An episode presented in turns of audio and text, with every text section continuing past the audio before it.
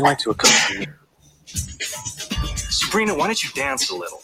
Christy, get down on your knees.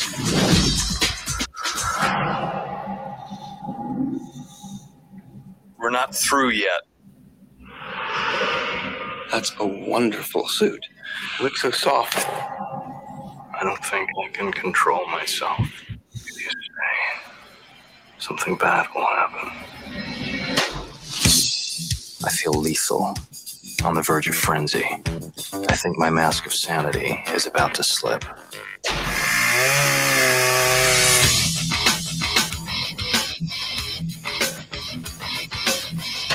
Do you have any witnesses or fingerprints? Actually, yes. Hmm.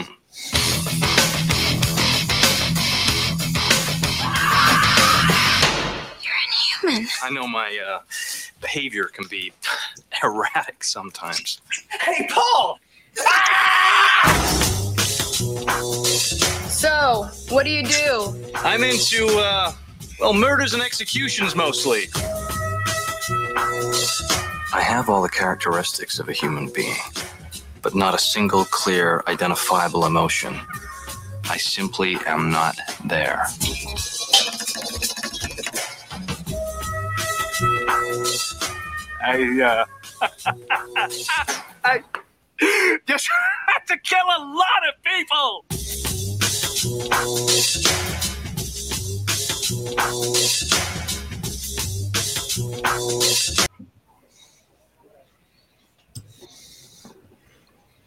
Welcome to Movie Night Extravaganza, episode 76. Never thought we'd uh we'd be, you know, this far, but I'm um you know, this fast anyway. I'm happy we are. Um this is the last episode of season 2 and then we're going to be taking a short little hiatus and this is also the last episode of Movie Night Madness. Um our little watch through that we've done for the last uh for March, our March Madness bracket, I guess. Um you know, introducing the panel right now because it's a big panel. Uh, we have J. Andrew, returning videos world illustrator, artist. You know, Ben Burgess collaborator, guy who draws stuff. What's And I still have a blockbuster card in my wallet. Word. All right. I think I, I think I have one somewhere upstairs actually. From, I don't think, you I, know, I actually used it recently because uh, Facebook said my name wasn't real, and I'm like, oh bullshit! Like send send us proof of documentation. I'm like, I don't trust you, well. You just had a big hack. I'm not going to send you my documentation. So I took a picture of my uh, blockbuster card. nice. And you return Next some thing you videos know- Yeah, next thing you know, they're gonna be checking out Mighty Morphin Power Rangers in your name. Yeah, All right, we got, you know, Protonic Reversal, Conan Neutron and the Secret Friends, not Conan Neutron and the Secret Friend Zone, Conan Neutron. hello, hello, hello, good people. Welcome, welcome. Uh, glad to be here. Can't wait to compare business cards with y'all later. Was there some confusion? I don't understand the reference to friend zone. oh, He- he- because it's I, 'cause something I was nervous. I was nervous a couple uh, weeks ago when we had a big guest, and I was trying to get through the introduction because I had like a paragraph written for uh, Joseph McBride, and I ended And up they stumbling over friend-zoned my words and and saying Conan Neutron in the Secret Friend Zone. As, And it was great because I was like, "Hmm?" and then Andy was like, "Hmm?" and then we didn't say anything for a couple minutes. Then we're like, uh, we gotta say something. I, I didn't That's even when you guys- I done it. Yeah. That, that's for when you guys open up the pizza parlor, and that'll be the secret friend zone. Oh, that's like when they got the, the uh, strobe lights going, and you're like, Yes, and an Some kid- animatronic Conan. yeah, yeah. Hey, everybody, welcome to the pizza parlor. Yeah. Our pizza parlor instantly has a shooting in it. They're like, this, this is where the Democratic this is where the Democratic Party has their pedophile ring, and they'd be right. Anyway, Five minutes. All right. Will Smith is next, y'all. Get I was gonna say two. We got through two introductions before we worked that material. so- we uh, got Oh, Kristina. subscribe to the Patreon because YouTube's not monetizing this. we got Kristina Oakes. I'm Christina on Twitch, uh, and our frequent collaborator for the season. I think you, you and um, no, probably you've been on the most episodes this season. I think. Um, Um, I mean, I'm bipolar too, so this theme really goes well with my mental illness. it's like when we had we had psychiatric hospital discourse on uh on one floor over the cuckoo's nest. Great therapy, by the way.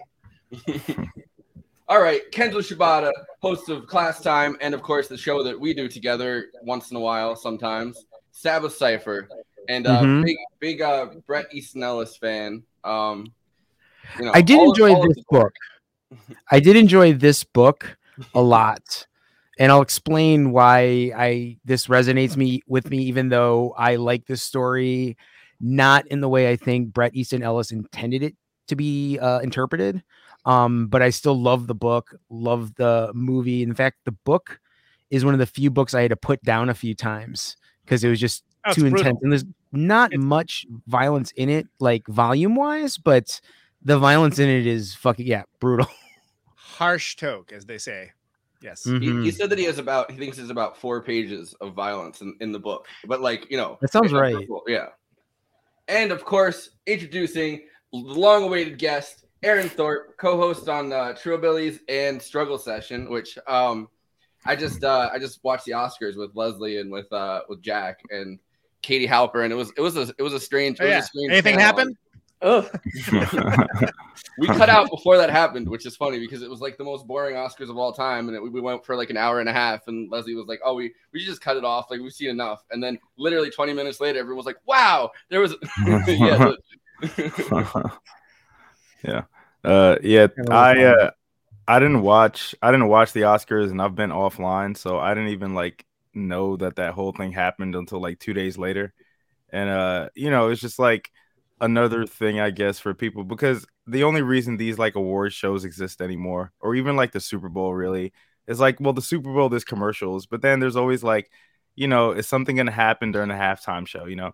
Is like Janet Jackson gonna slip another titty? You know, is like the Oscars? is Will Smith gonna like slap the shit out of Chris Rock? So, but uh, but yeah, thanks for having me too, man. Uh, I uh, I've I've been meaning to come on. There was that one time I was supposed to, but I ended up uh, tripping uh, on mushrooms the night before, and uh, and uh, I'm glad you brought it up because you didn't. I was going to. I Yeah. kind of I kind of had to have like a day to kind of uh just collect myself psychically. So uh, glad glad to be here. And Kenzo, uh, it's good to see you as well. It's been a minute. Good to see you, Aaron. Hell yeah. I'm on trazodone, by the way, so uh, this is gonna uh, be fun. it's a it's a, ticking, it's a it's a ticking clock, really. Yeah, it's Um, um, I think that the Oscars is an interesting place to start this conversation because you know the scene with uh where they're kind of feigning concern, um, concern for what's happening in Sri Lanka at the time, and they're kind of feigning concerns about all of these different social problems, whether it's you know civil rights or uh, you know rights for women or like just this this endless list kind of barrage of feigning kind of that Patrick Bateman cares about all of these different social issues. And it feels like we've gotten way more like that as a culture, right? Like you can't just watch someone get, you know, the shit slapped out of them on live TV at the Oscars. Everybody suddenly, because of social media, has to have some kind of take about it. You have to like Mhm. condemn it or like say, oh, I think he was right because, you know, um, it connects to like uh, women's rights and standing up for your wife or other people saying, oh, he was wrong. Violence is always wrong. And, you know, because it's two black men, this connects to racial issues. This is just like, I mean, the dumbest takes, obviously, which are just like, this is just like Putin and Zelensky and Ukraine. Yeah. And like, everything kind of has to be, it's no longer enough to uh, just passively consume spectacle. You, Right, you read the article, right? The the one where it actually said that the uh, um published like the next day, um the Will Smith doctrine should not be happening in Ukraine. The Will Smith doctrine. Yes, which Is is this the only Earth that I can live on? By the way, Yeah, right. I- The, the best the punchline of the whole thing is the uh the the publisher of that. Their tagline is like uh you know slow news to get you know to to get to the truth. You know, it's like really you published that the night after you know like like somebody was up at like three in the Yeah. morning coming up with this metaphor you know so you can get it on the, your the website truth is, I have secondhand embarrassment for you for writing that. I'm but I mean, for the, for for the end of that speech, right? Most importantly, we have to promote uh, general social concern and less materialism in young people. Is exactly that kind of discourse. The only difference is that now everybody can kind of see your public profile. We've we've kind of taken the actual like in-person human aspect even out of it, and you're expected to show your social concern, show your empathy, and connect everything to that, and have some kind of take, dissect it. I mean, no pun intended, but dissect it like live as it happens and you know all of these things that are happening in the world, which are, I mean, horrifying, but also um, it all kind of has to be connected together. You can no longer just say this is an isolated incident. It's cool. It's like I, I feel like that's probably fucking staged. You know what I mean? Like it's an award Yeah. show. The whole thing is scripted. Like I don't think that necessarily Will Smith was just like had a knee jerk reaction, walked up. He did like the the pimp walk too, smacked the shit out of him and walked away he, like had, he had to look nice while he was doing it. You know, I just want to say, Adam, my friend, I was talking to my uh, my homegirl about this last night, and uh, she was saying, or I was, you know, she was saying the same thing you're saying for us, but I was thinking, you know, you know, there's like the trope of like, you know, all of these powerful men in a smoky back room smoking cigars, and they're like plotting, like you know, like economic and like you know, world domination and shit like that. But like, what if it's like legit, just like Will Smith's publicist and Chris Rock's publicist, like like a meeting at like the UN type of shit, you know what I'm saying? Where they just meet in like a neutral hotel room and they're gonna be like, hey, you know, we're just gonna start some shit. I'm not saying I think this is happening, honestly. I just think it's some genuine stupid shit on the part of Will Smith. But like, you know, you have a good point about like the kind of manipulation of like um all these cultural forces and sort of the way that everybody distills all these really complex geopolitical issues that involve like you know hundreds of years of history and understanding like you know all these issues that like i mean i don't fucking know you know i do a podcast that's a comedy podcast you know i'm not one to speak on this shit either but the only way that people can explain it is to distill it into like these archetypes you know whether it's harry potter or the mcu because nobody really not even wants to but knows how to get to like the base material issue which has to do with class and whatnot you know? Yeah, and and there's always kind of a, a structural narrative that comes right out of like you know like Avengers movies or like Harry Potter movies or really any of these cultural forces where there Game of to be, like- Thrones was a big deal. to me. Yeah, Yeah. every- everybody Although people now have like Khaleesi. just forgotten about it. They've been like, nope, that never happened. That, That- didn't that last well, that, that's because the last season was trash so we had Yeah, to we yeah, had yeah. to kind of like uh, forget that in memory you know because it was so look, look, bad. we have the smartest viewers and listeners on the internet. I assume everyone knows the why. The why is because that last season was trash. Because those who's got too high on cocaine and their own alleged brilliance once they got past Yeah. the source material. and. I was on cocaine when I watched like the last second of last episode, man. It was still trash, you know what I'm saying? And I'd never seen the fucking show before. My boy was like, "Yo, you want to watch the last episode of Game of Thrones?" I was like, "Dude, we're coked out. It's like four in the morning, but yeah, dude, why not?" it was it wasn't good. That is like Coke good. decision in 101 right there, bro. Yeah, yeah. Nah, wa- watching a Like the town get only by a circumstance where I'd watch Game of Thrones. What'd you say, Kenzo? That's the only circumstance where I'd watch Game of Thrones. I think. Yeah, yeah, Coked up yeah. at wa- four in the morning. wa- watching a town get torched by a dragon is not. It's not like. It's not. It's not the energy that I want. You know, wanted in that moment. You know. I, I think I think one reason that I never watched Game of Thrones really I mean I watched the first couple episodes, but one reason I never got into it is because I was never in a place with a bunch of Coke and HBO Max at the same time. Like those, you know. No, I was talking about the creators of the Coke, not the viewers, to be clear. Yeah, yeah, No, the thing is, though, is I've actually drunk with uh, uh, George R. R. Martin uh, like before the show came out. So you know, I, that's why I watched the show. Was it like that one Party Down episode where uh, he's in a hard sci-fi and like the, he's running around like having a good old carousing time? Um, yeah, he pretty much was having a good old time. It was his own uh, book launch party. Uh, me and my friend Uh-huh. wandered into it at uh, Worldcon, uh, and um, uh, you know, we're, we're sitting there, and um, uh, my, my friends was just like, "Okay, the hottest girl in the room is hitting on you, and you're fatter than me, uh, and I'm usually the fattest guy in the room. What's up with that?" Was he We had- drinking mead? It's like, "Oh, I'm George R. R. Mead. Martin. I'm, I'm the writer of uh, this this book that just came out. It's my book." He was a. He was a superstar as a writer for a while. And- drinking and- yeah. Mead, eating like a, a like a turkey leg, like, like a huge like turkey leg. You know what I'm saying? Like With that hat, dude. y'all With seen that hat he wears? Yeah, yeah. And he's hat. like talking to the girl, and he's just like, you know, do you did you ever work at medieval times? You have a wench dress? Uh, you, could, you could definitely get an invite up to the hotel room. He, if, he uh, walks that's he walks case. up like he walks up to the bar like this and he's like, Where's the wenches? I'm here for Yeah, the wenches. yeah. Where the I white wenches at? I, I will say this. Hopefully, the last of the Game of Thrones discourse.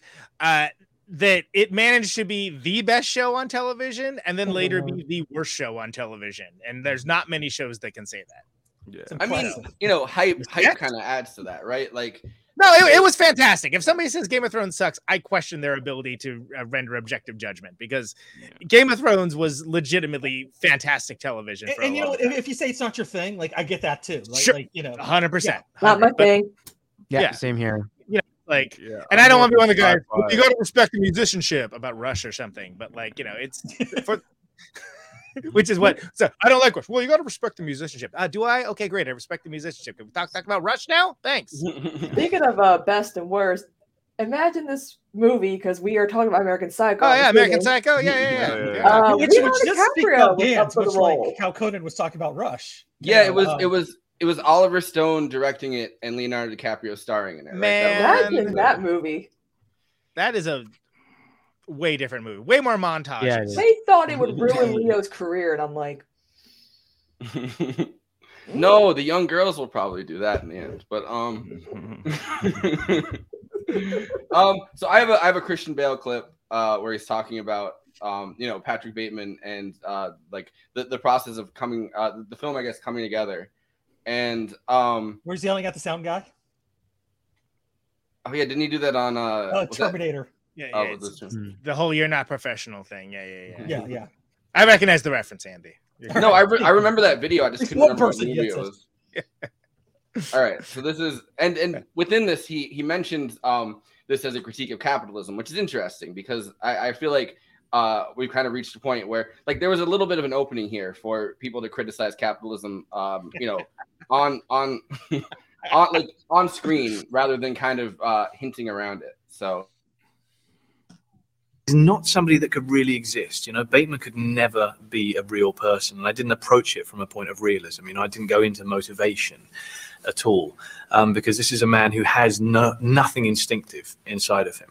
Um, everything is a is a cerebral choice that he makes. He could just as easily, you know, compliment somebody and shake their hand, or pick up an axe and take their head off, because he has no conscience. So therefore, he has no limits on what you know he can do um, but he's very very intelligent you know um, and uh, it's sort of his knowledge and, and certainty about the environment that he lives in and the complete shallowness of it that uh, that drives him crazy you know knowing that any search for meaning whatsoever within his life is utterly pointless physically, you know, it was essential. It wasn't just the vanity of an actor that Bateman have a six pack and all of that. You know, he he talks about it. He's incredibly narcissistic, um, and uh, you know, the aesthetic is always important with every character, but more so with Bateman. You know, with him, the clothes really do make the man, and much as the same way as I would arrive on the set.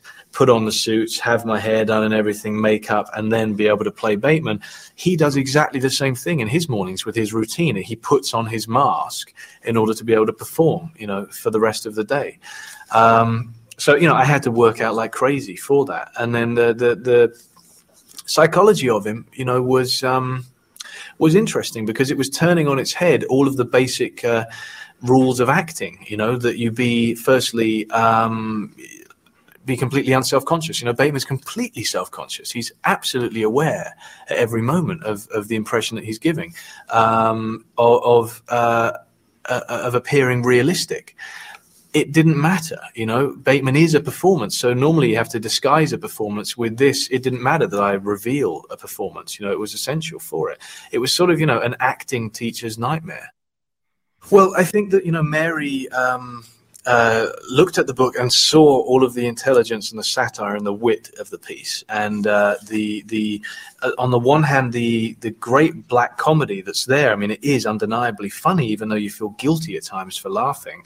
Um, blended with the the horror and the the bleakness and the disturbing comment on men and violence and on uh, on capitalism, and um, that's what she took from the book. Um, it could have very easily become uh, a slasher flick, and there are obviously elements of a slasher flick um, within this, but it's more within Bateman's head. Um, many of the scenes I played as though it's Bateman's fantasies of being the lead in his own movie, whether that be his own porno movie or his own action movie or his own horror movie, you know, like with the chainsaw um, scene. But uh, I think that you know to have to have reduced it to a gore fest would have been to denial of the intelligence that you know it deserves. Damn right. Yeah, I, I do want I do want to say though at the beginning when he said, um, you know, he didn't play Bateman as somebody who could exist, and I know he's talking about within the context of him playing the role, but uh, like I mean, we know since like Epstein, and I mean even like before this, but especially since Epstein in recent memory, that like, no, these people definitely like literally do exist. Like you know when the like the psycho right wing conspiracy theorists believe like you know the Democratic Party like they eat babies and shit. I mean like Yeah. they're not like too far off. You know what I mean? They're like they're like Well- pretty close. De- Jeffrey Dahmer was not like a yuppie, but he was a white man who preyed upon vulnerable people of color, men of color, gay men of color. Mhm. And there was a couple instances, one in particular where he was with a very, I mean, he abducted and was assaulting a very young Asian boy. Mhm. And I think he was like 12. And the police, and actually, it was a group of young black women who flagged the police down, and the police immediately started giving them shit, even though they're like, no, this man is hurting this boy. He was Come naked, help. wandering around Yeah. the street naked. Well, And a similar a similar thing happened with the, with the about it, and then Democratic Party. Back to Dahmer. The Democratic Party and like Ed Buck, right? I think this guy, the guy's name, that guy that was a, a like huge mega donor for the Democratic Party and was also like assaulting and and um, I think it was usually like young black boys. Like he was And, and there's like and- three or and- four yeah. dead ones too. Yeah. So I mean, it, it is. My Well, name's John Buck, and I like was a- to party. John Wayne Gacy was a Democratic Party committeeman in Chicago, Yeah. or just outside of Chicago, but like he had clout within the party. I was said they're a bunch of clowns. Am I right? Hey. Well, and, that's, and that's what like people are like when I think of serial killers, I think like or psychopaths, I think of like you know just crazy, crazy. I'm like, no, they're they're charming, manipulative. Uh, you people that you would not suspect. I'm like, come on, guys. They're Sometimes they're- politicians. They're low. Yes. You're congressmen. You know what I'm saying? Like, like the, the the thing about like we were just talking about like um you know preying on like you know um like you know these these populations that have been like you know um um delegitimized or like second third class citizens. And like in the book and in the film especially like you know he preys on women he preys on the homeless like a homeless black guy you know and it's kind of like sex like and i know like it's been talked about before before a lot but like sort of like the way that capitalism and this guy is like a wall street dude the way it literally like eats people you know like it Mhm. consumes bodies you know what i mean and the targets that he picks. Also i thought i thought it was interesting too i, I was looking up um you know uh uh christian bale before. I didn't know that gloria steinem is a stepmother and this movie is considered like well like um the director considers it like a feminist film. So I Yeah, thought that that was sort of kind of interesting, you know, because I mean, it definitely is like, I mean, it's not like uh, the glorification of the sexual violence for glorification's sake, you know. It obviously is. Yeah, and they I and they cut out yeah. a lot of the violence too to kind of make Yeah. it you know kind of cleanse and to actually accentuate the point where it's a satire of the systems that we live under and not just kind of you know um like violence porn and and i think mary Harron's an interesting person because you know uh, talking about like oh what if oliver stone had made this? Or what if you know uh, like a male director had made this? I don't think it would hit the hit the same way right? Like she kind of has a, a much more interesting take on the entire thing understands the satire of it is clearly um, a radical feminist of some like of some kind. I don't know a lot about her backstory but i watched some clips of her talking about it. And uh, you know has a critique through this movie that it's not just um like i mean it's kind of ironic that patrick bateman in some cases has been seen as like some kind of alpha symbol for like you know the fucking red pill people like that are like oh Yeah. yeah like this is this is kind of you know in some ways this this like brand obsessed empty shell of a human being that that mm. like kind of probably was born this way because like his they, they make the point and it's interesting that he never i don't know if they do this in the books i didn't read it but his father owns the company or has some high role in the company right like he's, he's a nepotism case like he's not Yeah. working for this company because something in him was driving him towards this he's working in this because and that's why everyone kind of shits on him behind his back all the time because he's just some like dorky guy whose dad works there and he's like obsessed with fitting in for that reason too so But it's you- kind of yeah I, no, I was gonna uh, say. Sorry, go ahead. Oh, I remember sharing a meme where it's like you made the mistake of idolizing them or whatever. And of course, Bateman's one of the Yeah. examples. And I remember it going viral, and I'm like, damn, so many people agree. But also, too, it's like, you know, a lot of these. you know, i think patrick bateman got kenzo kind of looks like it. Yeah. It looks like it. Yeah. It was Uh, actually Will Smith, but then Patrick Bateman singing it. Inside you, there are two wolves. One's Patrick Bateman. One's one's Will Smith. Will Smith's actually acting in that remake of American Psycho. Oliver Stone's directing. Yeah. We will not talk about American Psycho 2, the one starring Mila Kunis, because that movie did not happen.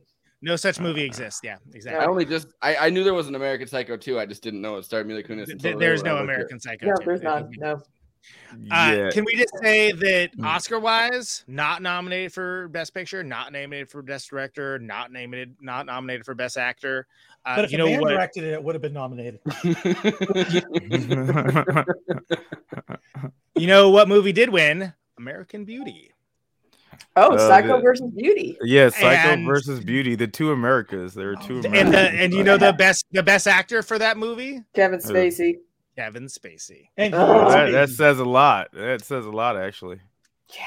He kind of he kind of is an American Psycho type, I think, right? Like Yeah, Kevin he is, yeah. He, play, Yeah. he plays his character from House of Cards all the time, and it's like, dude, please stop. Oh, oh Please- yeah, because doing he's trying to make yeah. a comeback, and and it, Yeah. his Is he Yeah, still like- doing those videos? Those Christmas? Yeah. Is he still doing those Christmas videos, man? That shit. I, I haven't I haven't seen bro. one in a couple years, but that shit was literally chilling. Like to have him be like, Yeah. "Hi, I've been persecuted beyond my wildest imagination, and I I'm I'm about to return to my once uh, good position of power." And I'm like, Yeah, he's like What the playing the character. It's like, yo, bruh, there's some serious allegations against you, dude. It's no longer like a Yeah. fucking Yeah. TV show, bro. Yeah, this, is, Like, this isn't a goof, fuck but yeah. And- Yeah, and he's like, he's like, I'm sorry, I haven't spoke to y'all in a while. Like, "Yeah, we told you not to anymore." yeah, we don't want to see you anymore. Yeah. You, you should Speaking probably of, be in like, jail, dude. Like, what the fuck? Jared Leto is in this movie, clearly. Yo, so I wanted to say that Batman two- kills Joker with an axe. Yo, let let Aaron let Aaron speak. We've we've railroaded Aaron. Nah, no, I, I forgot what my original We're just point. but getting used did- to the show, man. I mean, it's also like six people on. I'm like, I'm like used to this too. But like, uh, I did. This is one of those movies where first Jared Leto was in it, which surprised me because I didn't know who he was at the time when I saw it, and haven't seen it in years. So watching it again, also, I mean, I knew Christian Bale was in it, but this is one of those movies where it's featured Christian Bale before I knew he was Christian Bale. So this is before Batman or anything. So it's like it's kind of like Reign of Fire. I don't know if y'all know that movie, that dragon oh movie. yeah, I like I saw that the other day because somebody was talking about it on Twitter, and I was like, "Yo, this motherfucker was in the movie with Matthew McConaughey, dude! Like, what the fuck?" But anyway, it's a, it's a fun movie. It's like it's a fun ass movie. It's what you want. I mean, it's what you want with a movie about like dragons. You know what I mean? Like, what else do you want besides that? But um, Yeah, I just um, want to say, like, go go ahead, Forrest. No, I I would I would I was just settling in. I wasn't saying anything. No, I just for ramble. I just want to say, like, Christian Bale, like, I mean, we just heard him talk about playing Bateman, but he was like perfect, man. Like, I mean, if if this was the Bruce Wayne that he played, like in the Batman movies, like I would have been like, I probably would have liked him in that role better. Like, just like really cool, calm, collected, but a complete like psychopath, man. And it's a it's hard to do that without like seemingly glorifying like the violence that he's partaking in, Yeah. you know Mhm. but there's sort of like this like this sort of like this i don't know how to this torturous sort of disgust that he has with himself and the shit that he does because i think as he talks about this guy has no passion and no will and no want he's just kind of acting out like as a reaction to things you know what i mean and it's kind of Yeah. like hard to portray that without like you know as the character seeming to enjoy the shit as like you know this horrendous shit he's doing you know so Well, I, he- I, I I mean, liked it. I mean, his his vapidity, I guess, or his uh his shallowness, kind of does manifest. Though he says, "Oh well, all I really feel is greed and disgust," but he reacts like viscerally to you know being one upped with the with the cards, which is probably like the best scene in the movie, right? With the Mhm. business cards and everything, and he yeah the dick measuring viscerally- contest which is the, it's a dick measuring contest basically is what it is Basically, Yeah. And, And- and any every- scene where they mention fonts, I am there for. I, I like, wonder but uh, every time every time he's one upped in his um you know his obsession with taste and the fact that he doesn't actually have any taste himself you know because he doesn't feel anything himself but he kind of um projects as a mask like everything that he thinks that other people are, are doing right? He wants to be the best in that realm that he isn't actually connected to. He does have like incredibly visceral reactions to all of that right? Like the first death you see on screen is after um he realizes that like paul allen's business card is much better than his and he's kind of been uh, destroyed by every other person within like within that room. And the only way that he can kind of feel that power anymore because he really is just like a fail son uh you know, like he's, he's a fail son vice president of a company that his dad owns or works in the the high ranks of. Like his his only passion is um kind of fitting in to the point or like conforming to the point where people are like, oh, this is a normal human being and he's kind of cooler than us. And you know, he he reacts to that in a way that's like incredibly passionate. Like I, I don't know, throughout the entire movie. Yeah, and uh, before we get too far away from it, I just want to say it always messes with my head whenever I hear Christian Bale talk in his real voice because he Yeah, me sounds just like Q from James Bond, you know, because he's got that Welsh accent. Yeah. Yeah, I'm like I keep forgetting that, that he's like not American. I'm like, oh god. Yeah. You, no, know- he, you know, he's actually American. He's an Wait. American citizen. Well, I Yeah. know, but I'm saying like with But, like but a he's from regular- he's from Wales. Yeah. His- Yeah. yeah, his accent. Yeah, he. I heard. Um, when I remember when he was doing interviews. I think for I think it was Batman Begins or maybe The Dark Knight. I'm pretty sure most interviews he was speaking in an American accent, and um, somebody asked him about that, and um, he didn't. I'm surprised he didn't do it in this interview, but he I said have that. one. I have one where he does. And I'll, he I'll said play that, because he yeah. wants he doesn't want like American audiences who just happen to stumble upon the interview to kind of like disassociate like his voice as like you know as an American, you know, like a Welsh dude playing an American versus like how he actually sounds, you know. So he tries to keep in uh some consistency in that extended uh Christian Bale universe, I guess, you know. Ooh, Which Requiem I- for I a appreciate Dream. That that was also a Jared Leto movie, wasn't it? It, it was, and uh, Yes, the, he the was rare Jared Leto movie where I liked him a lot in it. Yeah, uh, yeah. Basically, Dancer in the Dark, same year. So it was a movie. It was a year for bummer movies, and it, they were awesome. Battle Royale, awesome. Jared Leto and uh, Crouching you know, Tiger. in Requiem for a Dream, you know, going full method and just becoming a heroin addict for a year. Yeah. Yeah. Yeah. I, I, you know, he's been sucking blood on the set of Morbius, uh, you know, since you know March's Morbius month. Hey, March-bius. it makes sense. He's been sucking in films for years. Hey, I, I didn't, now, now that I think about it, having both Christian Bale and Jared Leto in a movie together is just intense, considering what these two men do for their roles.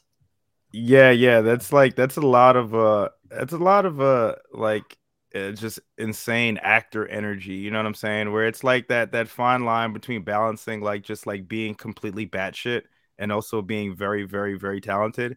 And Jared Leto is just I've said it before, man, like he's too he's not like he's not talented enough to be that fucking weird, you know? Like Yeah. you mm-hmm. get a certain becomes a level of like weirdness where you get to be that weird because you are a talented motherfucker. Jared Leto's not, man. You know, Yeah. he's just Well, it's kind of it's a gimmick, right? Like It's he's kind of a boring. He's a boring dude in all of his movies, really, that I've seen. Like, there's But never a movie funny. that I'm like. Well, no, there's never a movie where I'm like, "Hey, Jared Leto really stood out," and this. The only thing that really No. stands out that he's realized is him going full method and doing things like sending dead rats and dead pigeons to everybody on the set of Suicide Squad. Like, that's the kind of the only Yeah. that's the time he makes. uh Which one of the people that he sent uh, like a dead rat to or a dead pigeon to or something was Will Smith. So I can Yeah. expect that the next uh next time they're in a room together. it should have been that should have been Coincidence, Jared Leto up not, there, people. man. Jared Leto. God. it's all connected. Put it together. Oh, I literally have someone who posted a stats about like how Will Smith, how it's a distraction from the child sex trafficking, and Will Smith's gonna get arrested tomorrow, and I'm like, okay, Oh well, Um, well was it yeah. wasn't uh oh no never mind I'm thinking of uh I'm thinking of Chris Tucker Chris Tucker's name was in Epstein's little black book I was yeah, thinking which of- was I was fucking con- weird, right? yeah Like, no, it's- yeah that people thought Chris it was Tucker another Chris disappeared? Tucker Like, and it was like no it's actually like Rush Hour Chris Tucker it's Friday Chris Tucker is in the Epstein black book the bro first That's- time, the first time he saw uh, Epstein engaging in pedophilia, he said, "Damn." Damn! Yeah, like you got to do it like that. Actually, I well, wanted you know, ask- he wasn't gonna get on the plane, but then you know, someone said, you know, it's Friday, you ain't got a job and you ain't got shit to do. and we ain't stuck in rush hour. We're flying. Yeah, you got you got to know all the movie titles. Man. I yeah. thought I saw Jackie Chan getting on that plane, and I just I followed him in there. I didn't expect. Got it. some dead presidents. we got some dead presidents. We don't got Well, no dead yeah, presidents. literally. Like, yeah, My Bill was like, with- no, no, we don't. Nah. It's Would black President president. Bateman be on that little black book too? Well, you see, the thing the who thing is though that you know You I don't know. Batman Patrick Beyond? Who did who'd you say? What was it? Kristina? No, they Terry like Was Bateman? in it? no. I'm talking Toby about Gillis. No, the No. uh, uh, Christian Bale, American Psycho. Wait. Would he be in Epstein's little list? See, Oh, the thing is that he wouldn't sure. be. he- This, I, I think that he wouldn't be on know. Epstein's Black know. Book. Um, for for the reason that I don't think he'd want his name associated with it because he projects the image of like social consciousness, right? Like he's his entire thing is that like you know he wants people to think that he's this empathetic, uh, like very like democratic voter, liberal guy. That's Until like he touches Yeah, shoe. but but you're thinking of at the time, like you're retconning it, where you have to think about not only at the time in which the the film is portrayed, which is like the 80s, so the hedonism of the 80s, but even think about at the time when people were in that little black book, like you had motherfuckers like Bill Clinton and shit like that, you know. True. So now, Yeah. of course, You might- nobody you might would be be like, yeah, I'll- except Dershowitz, maybe. You know, Yeah. nobody's gonna be like, yeah, I was in I little mean, black book, you know. Der- Dershowitz, like, like Dershowitz had like really good propaganda before before you know the whole Epstein book and, and connect himself with Trump and all that stuff. Because like like uh, there was a movie that came out in like 1990 where, where like Dershowitz was like um really upset that the those black kids that you never see in the movie Yeah, reversal of fortune. um, uh, are going to go to the de- you know go to the death sentence and he can't get the sentence overturned. But he's using this money from this this rich guy who supposedly drugged his wife um maybe. And uh it's it's a weird movie. But like uh it's it's all about alan dershowitz Oh my and um well did you guys see that uh during the Ketanji Brown Jackson hearings um the other day when they were questioning her about child pornography Wait, uh, I have to? I have to interject and say that I have not I've been in like a Star Trek like weed hole, so I have no idea what the fuck is even going. I didn't even know that there were hearings. I really on, I haven't You're I haven't educating me right to- now. I haven't Oh, tried lucky to watch you! I covered them on stream and it was a nightmare. I, I haven't tried to watch them at all. I listened for five seconds, and then it was like Ted Cruz questioning her and giving out the the books where he was talking The about like, oh, these are book. CRT books or something. That's the only part I really saw. But like, there was one thing that kind of uh I, I saw on Twitter that was like when they were they were talking to her about um sentences that she gave out to child pornographers. Uh, like or people that were accused of like you know trafficking in child pornography, and the first person they cut to to like react to that day's events was Alan Dershowitz. Like. I love I don't love it, but like I don't love it because it's depraved, but it's like, yo, all these motherfuckers are in on it, yo. Everybody in the media, everybody in the political establishment, everybody in the corporate elite.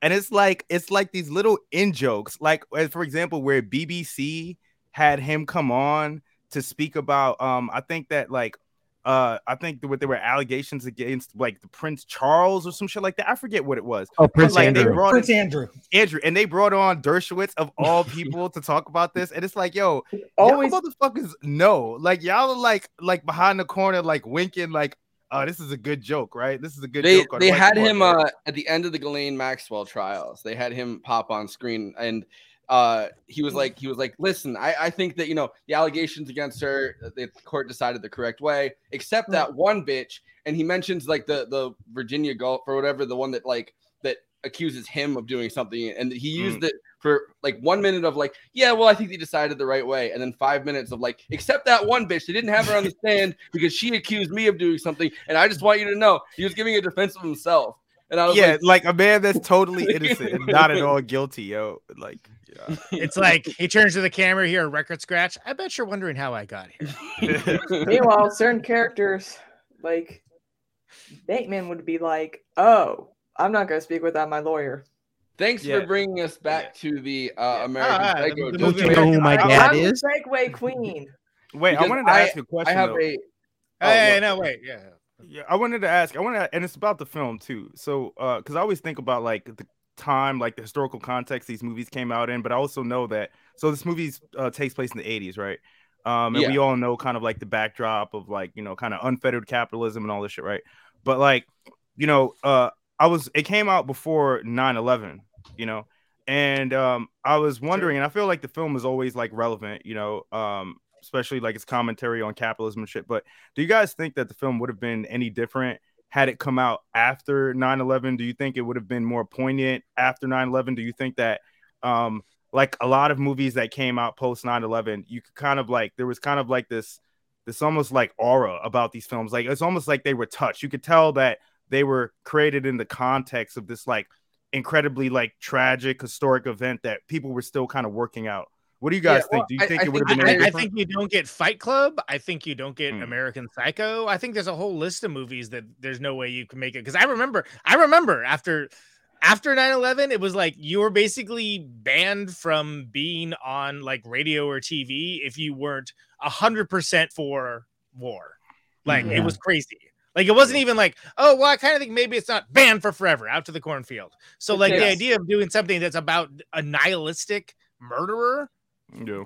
yeah, it would have been out of vote. Called American Psycho. Yeah. Yeah, Yeah. called American Psycho. yeah. Yeah. so It would be Frank What are Tucker. things on- Fight which I Back, work- literally about domestic terrorism against the credit card companies and like capitalistic exploits, like as pure nihilistic tendency. No way, forget it. Yeah. It's not going to happen. I, and and I think that I think that you kind of enter into this period of almost a crisis of American capitalism, a crisis of kind of uh, what our position in the world was, and maybe that's how much uh, Matt Christman I listened to for the like I, I listened to a bunch of the Hinge Point episodes that he did with uh, Daniel Bessner recently, but Mm. you kind of entered into this um like this this small window where between uh you know the fall of the Soviet Union, I think in in, in like 91 and 2001 when 9-11 happened there's this very small window that opens up where it's kind of very clear that reaganism and neoliberalism like kind of as a concept have completely failed. And you you start to see the more debilitating effects of it. And you start to see you know Mhm. american jobs uh, being fully globalized. You start to see kind of people living in poverty while the entire um while the entire uh you know apparatus kind of lets people that are living in in you know that are poorer like fall to the wayside. And i feel like there's a very small window that opens up where you can criticize capitalism you can criti- criticize the american system. And i, I don't want to like you know bring it into any kind of 9-11 conspiracy theory but 9-11 ends that. 9-11 ends that window being open because all of a sudden you know once again like America has a place in the world. We're fighting terrorism. We've seen the worst attack ever on American soil. Although you know now they say January 6th was uh, the worst. Yeah. January 6th, 9 11. Hell yeah. But like we Well, once again this- have an enemy that we're that we're fighting. We have a, a, a you know a group that we're that, that's now a global group, right? Like it's no longer communism. It's uh jihadist like Muslim uh, terrorists that are going all around the world. Um, you know, like blowing people up. Like all of a sudden we have a purpose again, and you can no longer criticize the system because the system is the only thing between you and oblivion. Yeah. Well, this Yeah. film and Fight Club came out in you know in a world where there was a viable anti-globalization movement, where like main even mainstream nonprofits and labor unions were starting to coalesce within it, and you know WTO protests. Is a, is a oh, Also, bunch- Yeah, you and, could like- throw in you could throw in Yeah. the Matrix too as well. Added added. Oh, yeah, that. definitely. Yeah, that too. Yeah. And like at that point you could market films off that kind of uh motif like the whole Mm. you know anti-capitalism like adbusters was sold at Mm. barnes and noble i remember at the time like Mm. there was anti-capitalist kind of chic going on and like a real movement too behind it and then yeah 9-11 killed that because we we had to buy more shit that's what the president said and it became a bipartisan we decree buy more shit.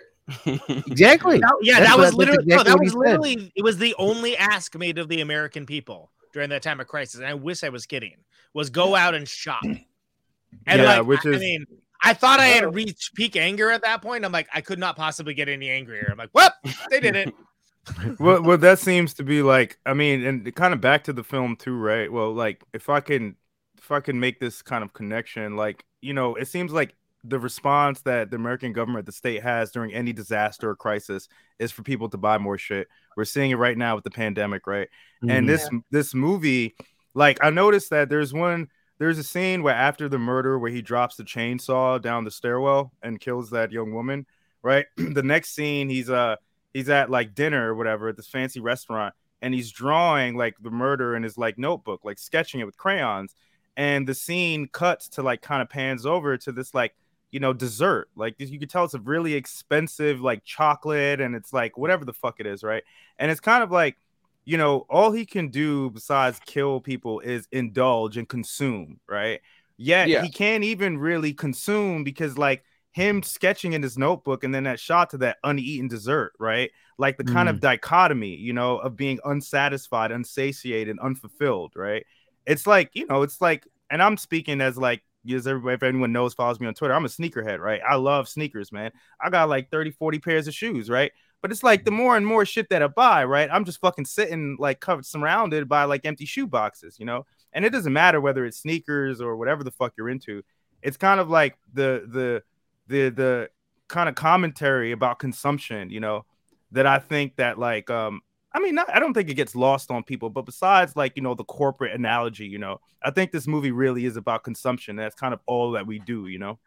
Yeah, You know, you know. And you know what it's a brilliant Bateman said. satire, is what it is Yeah, of that yeah, exact thing. he's But also, like, it's fulfillment that he wants and can and tries to uh, seek but cannot find Yeah. as well. But Patrick Bateman going, uh, yes, excellent. Okay, let's see the kicks. Word, word. Let's see. Let's walk in. He is like a like, damn man. I don't even. What are some dress shoes? Cole Haans? I don't fucking know, man. Classic dress shoes. I have no idea.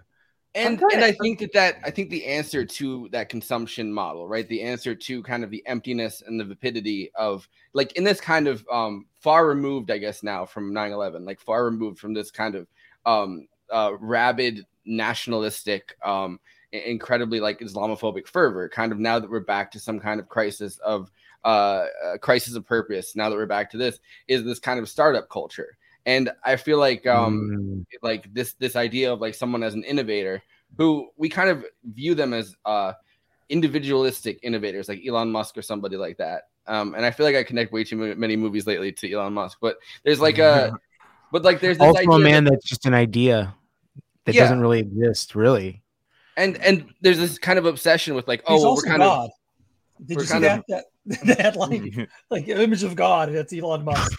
You know, Jesus. instead of instead of but like but Elon Musk kind of helped uh you know helped uh not found obviously but like kind of helped um uh I guess consolidate PayPal and you know the vapidity within this movie um almost constantly is this kind of shallowness this vapidity that comes from people kind of just being Wall Street insiders or like you know hedge fund people or like uh, like investor kind of people right? Like they don't have a purpose. There's no creativity to their model. It's completely kind of intangible because they're kind of just trading money around. But like now money is completely intangible too. Like money is more intangible now than it's ever been before. And something like paypal now you're not looking at like you know someone like patrick bateman or even someone like um uh you know like like everybody in fucking wolf of wall street or something right like kind of holding the money in their hands Yeah, Now Bateman would have been a Bateman would have been a, a crypto bro for sure. He would have been like a bored like dude, man. And it would and it would have completely like uh pulled him away from even the tangibility of money as something that he's looking at right? The tangibility of status. It's now just an image on a computer screen a number on a computer screen which not saying that it wasn't before with uh, the 80s and like kind of wall street bros but even like the idea of money is no longer tangible. It's completely intangible. Like it's fully removed even a human element from it. It's just You kind of on a screen You know, you just made me think about man, and my because I'm kind of stoned and I'm just making a bunch of connections. You know, it feels like it feels like, you know, because technology sort of like uh makes things like it it it invisibilizes things, right? So all these processes, you know, that are going on, whether it's like economic trade, international trade, you don't see it anymore, you know. Same thing with war, you know.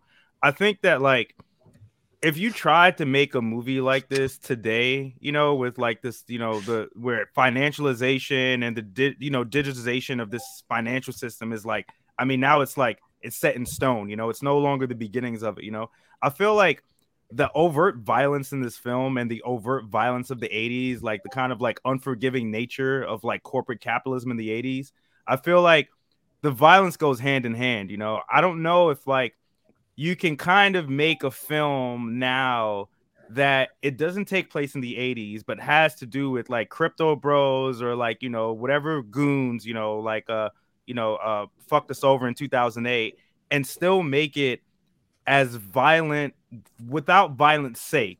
Does this make Hmm. sense what i'm trying to say you know? Because i feel like that sort of violence that you don't see anymore or you didn't really see in the stock market but especially now is sort of invisible with everything it's kind of like uh, how do you portray that right in a film about a psychopath you know?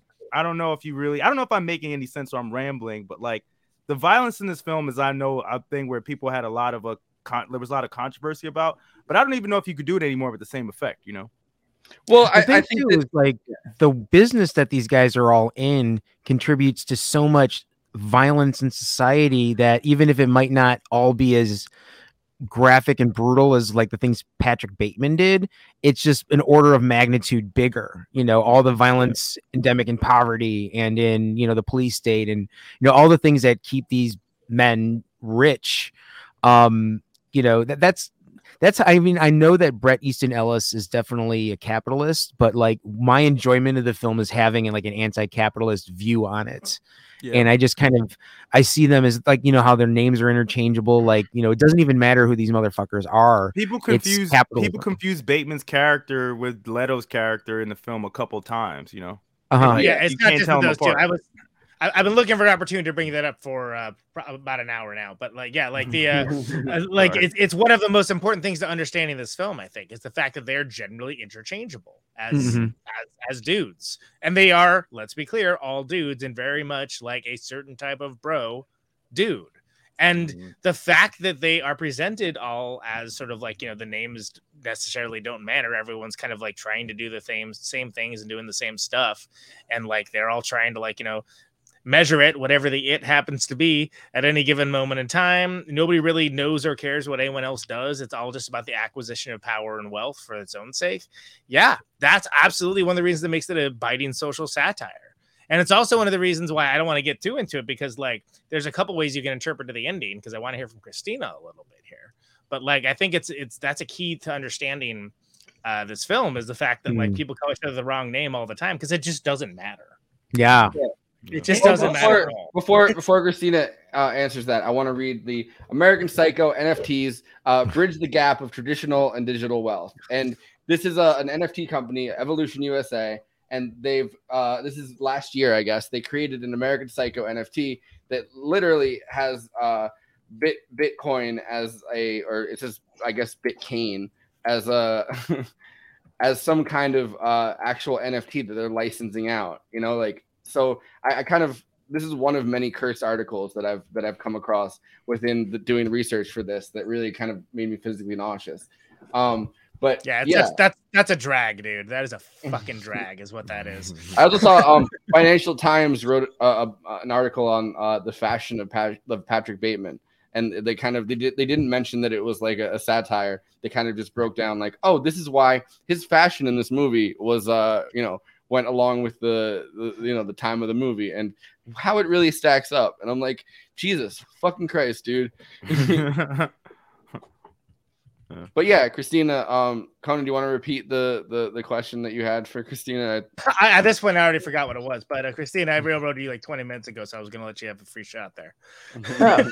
so well, like like with with with like Jared and Christian and their characters, of course, almost being interchangeable and being confused. It's like you know, it's almost as if you know guys like that they want to present themselves in a certain way and look a certain way and be a certain way.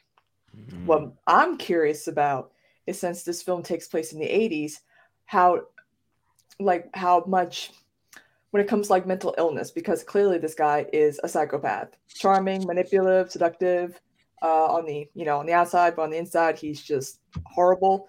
I'm trying to think how far things came along when it came to uh, those terms up until like the 80s Mm. yeah, like if he would have been recognized and or not.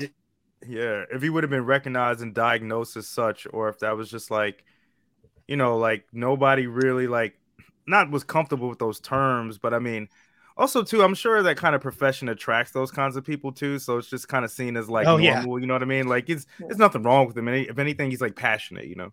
Yeah, we're all a little bit they- narcissistic. They um they kind of make that that point in the end, right? He goes up to his lawyer and he thinks that the whole thing's a joke, and he's like, "Well, you know, Bateman's such a dork that like I, you know, it couldn't have been him that did this. Like he's kind of just this loser that whose dad is working for the company. I mean, he doesn't say that, but then he's like, I would have thought it was like any number of his friends, and he lists off the interchangeable friends that he had within this movie, and it's like, you know, I would have thought it's them. He's not a killer that way. He's kind of just somebody that you know was allowed into the company as some kind of uh um like you know just as a as a nepotism case pretty much Well, that that makes it more poignant though that like whether or not like the murders actually took place, you know, because like the book, it's like you don't really know whether or not he's committing these acts or whether or not it's just like a fantasy power trip. You know what I mean? So it's like, and Actually, that's pretty interesting too, because it kind of speaks to the fact that even though like these people, these men are in incredibly powerful positions, they also are incredibly weak and impotent, you know. And like the most that they can really do is like have fantasies about like actually true power and what they'd be able to do with it, you know. Yeah, but it, I mean, it goes back to that idea of these uh, kind of status symbols being intangible. Like Mm. the only thing that really matters is do you have the, the tangibility of his actions, or just do you have the best card? Do you have, Yeah. you know, is your apartment nice? He kind of constantly fixates on the fact that Paul Allen has a nicer apartment than him. Um, you know, these things that you kind of acquire, these materialistic possessions. Wh- which is brought the- up a couple times, like as They're trying to one like up a each other. stance, A- a- like which is hilarious because it also sort of his his own like self um hi- hi- his own ability to be like kind of shamed by that somehow like not class shamed but like you know keeping up with the joneses shamed like the the uh, sex worker that he brings up. Mm. You know, the sex worker that he brings up like oh this i like this this apartment's nicer than your other one.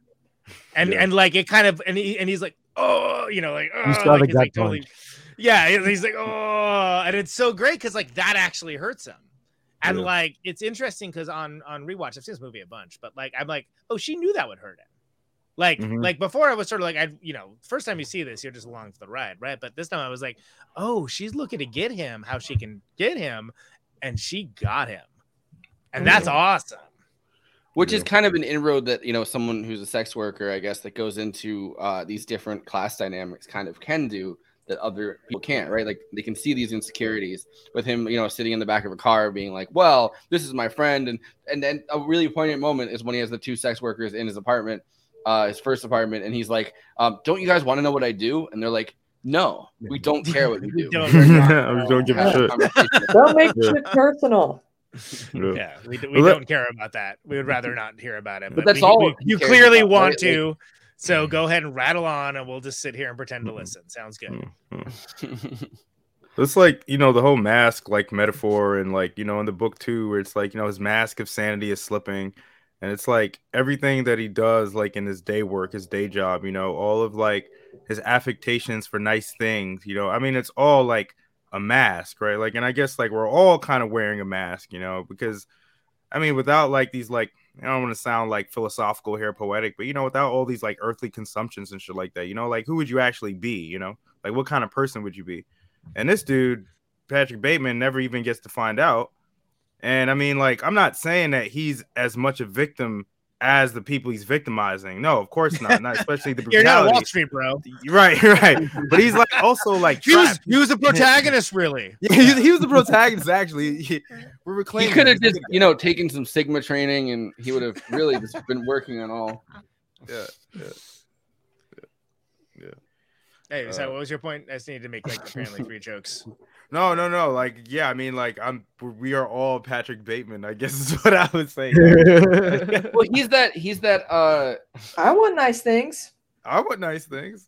he's that he's that taken to the extreme right like he's the humanity completely stripped away from a human being and it's just kind of left with that obsession with nice things like and, and i'm not saying that we kind of tangibly understand uh ourselves in that way but like i think that we all kind of have ideas about what we are have ideas about what we project.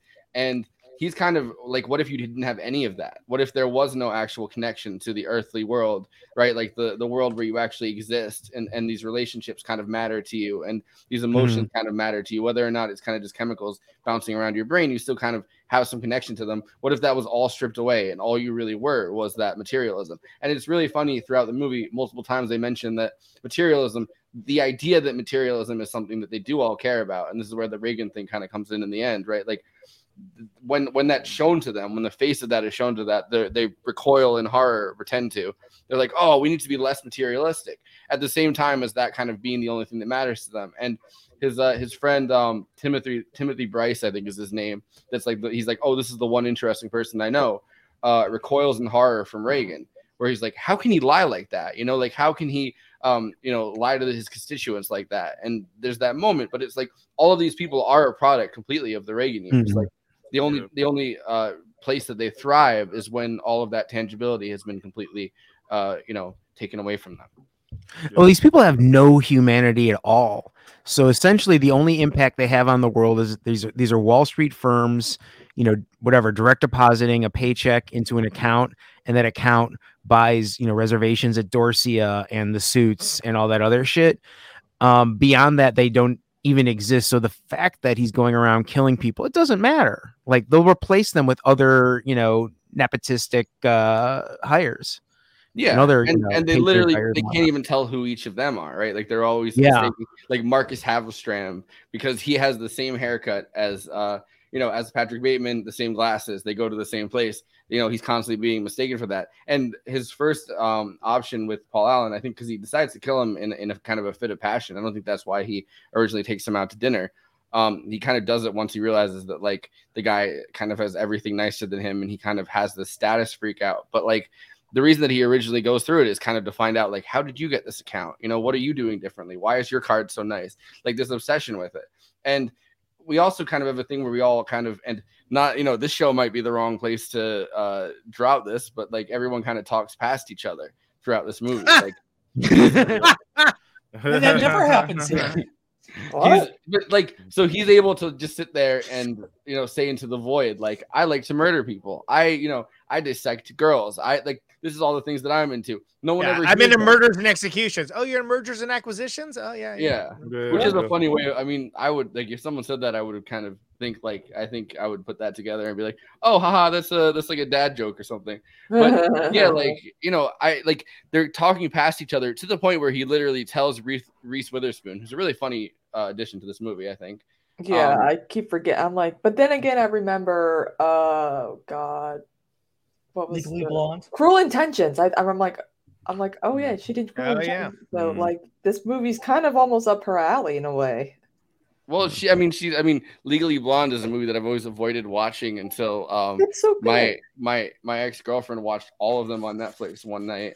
No, the uh, first one's like, in good. I, am gonna I'm gonna defend the first one. I don't I'm know. not. I'm not. I'm just saying. I'm just saying. Like, so it does. It kind of makes sense for the time that you know. Se- second one's got points with me because it's got Bob uh, Bob, Bob Newhart on it. So you know I love Bob Newhart, but but you know but Okay. yeah, so this idea of kind of everyone's kind of talking past each other and and not really uh ever kind of responding because everyone kind of has their own agenda and they're in their own heads and that's kind of a, a big part of the Reagan Revolution, I think, right? Like this idea of individuality and individualism as the Mhm. only thing that really matters. Like the idea of any kind of collective politics, the idea of any kind of collective change kind of disappears as much as we want to project that we ourselves personally have some kind of social conscience like the idea that we could ever kind of band together to stop something only matters if you're projecting the fact that we're all like each of us projecting the fact that we kind of care about everything more than everybody else around us. Yeah. Yeah, I think I think to that point too, like this radical individualism that means like that you can do whatever you want to other people, you know, as long as it benefits your own ends. You know what Yeah. I mean? And I mean like this is exactly like like I mean we've been talking about, but this is exactly what this film is like the whole thing is about. It's like him, you know, doing these incredible acts of violence, like because like he has the power to do it, but even that doesn't fulfill him and satisfy him, you know. And like um yeah, I mean, I think that that scene with the uh where they're measuring business cards is probably like the best distillation because it's essentially like a dick measuring contest. Like it's funny, but it's also like poignant, you know. But like, I mean, I can like literally imagine something like that happening, like in that sort of setting, you know. Or the scene where somebody mentioned in the comments, I think where he has blood in his suit, but because his suit is too nice, instead of like throwing it out because it could be evidence, he tries to actually like take it to the dry cleaners and get it like washed out, you know. Yeah, like all it- of that sort of like hedonism and individualism, you know. And and he, he shows like the sheets to that that to that woman because he's like, oh, there's no way that she could possibly like actually do anything about this. So he's like, show them how to get this out. And it's like, oh no, he doesn't feel like there's any consequences to this whatsoever. Like, Mhm. she's like, and she exactly. recoiled. She's like, what is this? And he's like, oh, it's a cran cranberry juice, cran apple, whatever. Like, kind of Yeah. pushes it off, and it's like, Jesus. But throughout the movie, it's like nobody who lives this nicely, no one who has this job and this position and is um I mean, he's not respected by any of the other sharks in the water, but like, you know, uh, respected by society, I guess, at large in some way, shape, or form. Like, nobody who does that could ever um, be in this position. And I think that that is something that happens with serial killers over and over again. Like, one of the reasons that I think Ed Gein, who's the serial killer that um, inspired both uh, Texas Chainsaw Massacre and Mhm. Psycho, um, that he references when he's talking about it with other people, where he's like, you know what he said about women.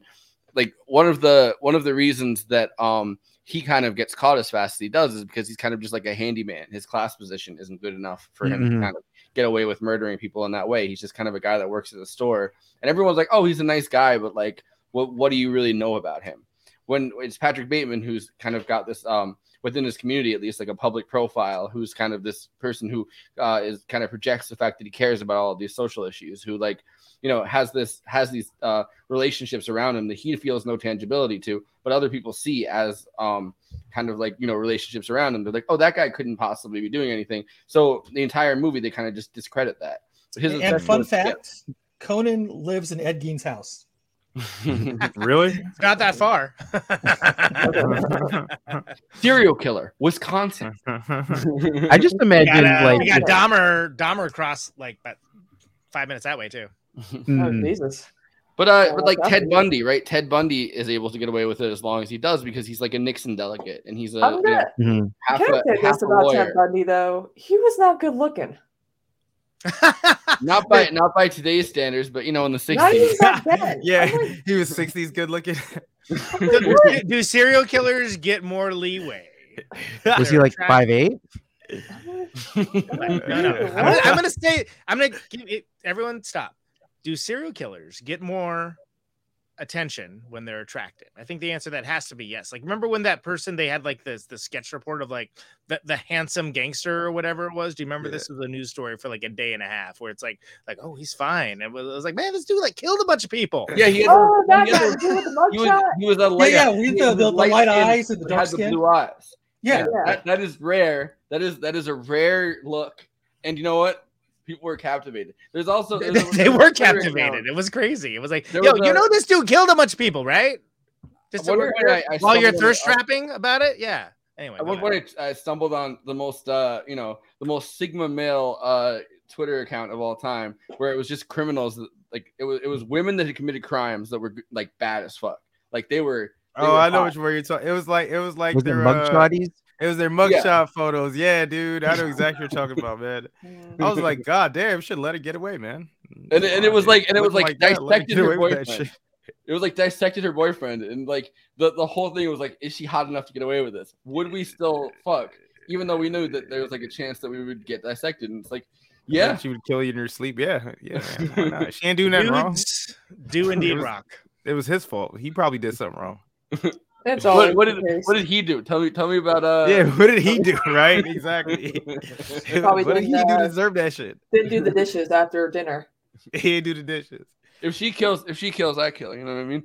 Um, yeah, yeah. No, so I have I have uh Mary Harron, the director, uh Charlie Rose, not the person that I really want talking about this movie, but you know, Oh yeah, yeah, yeah. Good Charlie Rose. He Good guy, did well, right? Rose. Good guy. I've been off the internet for five years, so yeah. Bret Easton Ellis and uh Christian Bale, he had them on for like a, a nice little panel. So you know what? My my my grandma was always really into Charlie Rose. That was the program she watched every single night. And I'm glad that uh you know she meant she passed away before the allegations came out because I wouldn't want to see her heart broken like that. But Charlie, how could you? and yeah, it was that grandma. Let me just so, so let's just get sort of you like the movie Yeah, I because you reviewed it for. Gear Magazine. Let's get did to the point. Yeah, let's find out. Damn it. Yeah, damn it, let's That's get what it everyone wants to know. Yes, I like the Yeah. movie. I know. I mean, I wish I because it captured. Um, I think it clarified the themes of the novel. It clarified that the novel was actually a critique of male behavior. I think a lot of people um, don't realize that, uh, who haven't read the book. And so it clarified that and also brought the humor of the book up to the surface. It, it, a lot of people also, I think, who are afraid of the novel, who haven't read the novel, don't understand that it's basically a comedy. It's basically a black comedy. Yeah, they had a hard time getting that. I think they, yeah, well, well, I think probably is because of the violence.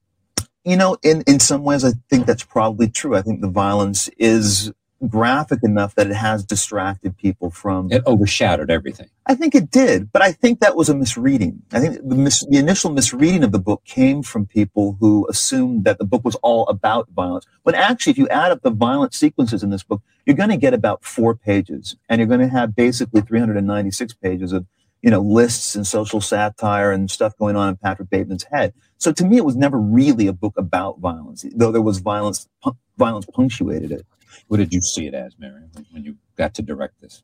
Well, actually, I I read it when it first came out in London in '91, and um, I was amazed just in the because the, the the real hardcore violence doesn't hit for about 100 pages, does it? Yeah, about 150 pages. 130, yeah. I can't remember the exact page. and um, I remember, uh, you know, when I started reading, I thought, oh, this is like, you know, early Evelyn Waugh. It's clearly, you know, very black comedy of manners, making fun of a crazy society. And I had sort of mixed feelings, real love hate feelings for the late 80s. And I thought he- Bret had caught something about it that no one else had. Is that why you wanted to do it?